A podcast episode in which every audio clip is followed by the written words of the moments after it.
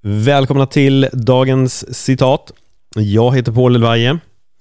Det är tisdag. Det är höst. Året är 2022, det är november. Det har varit några gråa dagar. Det kan vara segt. Men då hoppar vi till eh, stoikerna och eh, Epiktetus och ser om de kan hjälpa oss igenom det här.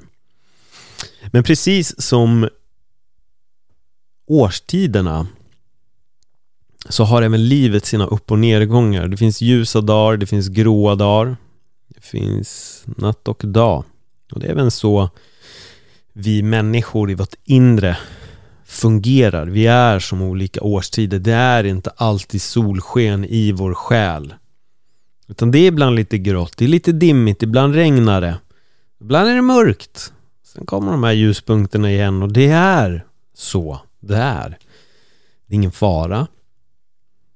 Tänk om vi alla var rädda för gråa dagar och regn och tänkte ah, det är något som är fel, det måste vara solsken hela tiden. Men då hade marken torkat ut till slut och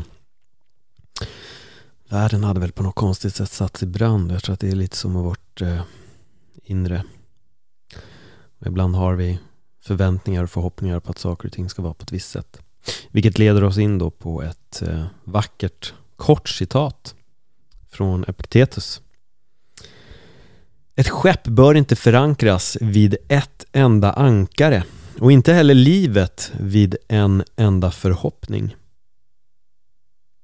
Vad tänker du när du hör de här orden?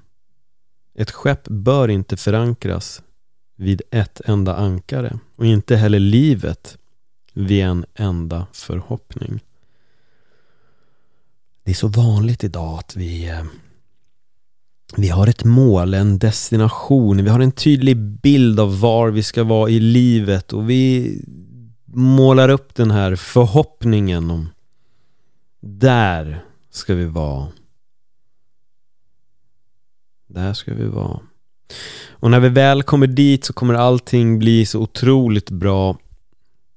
Men så går det lite snett och så landar vi inte riktigt där och så fortsätter vi jaga den här förhoppningen en dag ibland kan vara uppbyggd på en förhoppning att det ska gå på ett visst sätt eller vi planerar en middag eller en fest eller en härlig utgång bara med våra vänner och vi tänker så här kommer det se ut. Och vi har byggt upp den där förhoppningen.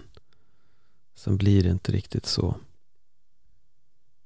Det är farligt det där med att bygga de här förhoppningarna och Speciellt i livet så ska man inte leva efter en enda förhoppning att någonting ska vara på ett visst sätt.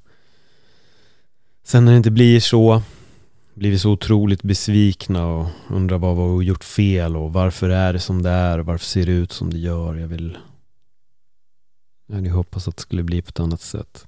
Jag tror det är viktigt i livet att ha mer än en dröm. Jag tror det är viktigt i livet att vara redo för vad som händer i periferin. Jag har pratat om det här ganska ofta. Mitt liv har varit väldigt mycket så. Jag har haft mina mm, drömmar och mål och saker jag vill uppnå. Men det har alltid hänt så mycket i periferin som jag har varit redo att hoppa på och det har tagit mig på fantastiska äventyr och öppnat upp väldigt många nya upptäckter och, och glädjen i mitt eget liv.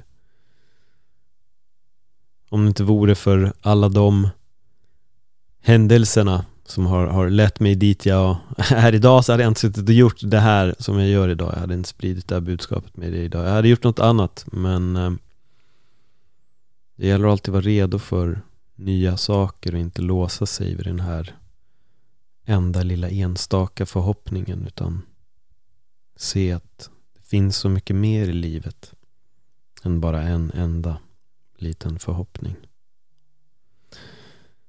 Jag hoppas att de här, det här landar lite hos er jag är, och jag är intresserad av att veta hur du har haft det. Har du i ditt eget liv kanske levt länge efter en förhoppning men sen kanske insett att det finns mer? Um, ja, dela gärna dina tankar och åsikter med mig på ett Dagens Citat Podcast på Instagram. Så får jag veta vad ni tycker och tänker om, om just det här citatet. Och kom ihåg att följ den sidan också. Om ni gillar den här podden så där hittar ni senare på eftermiddagen så släpps alltid citatet i text om ni vill kunna läsa det. Så får ni alla citaten kommer ni få varje dag som de har släppt som podd så hittar ni dem där på, på Instagram. Ja, kom ihåg att dela det här avsnittet med en vän som ni tycker behöver det som kanske har byggt upp väldigt mycket en enstaka förhoppning för många gånger. Se vad den personen tycker och tänker när den får höra det här.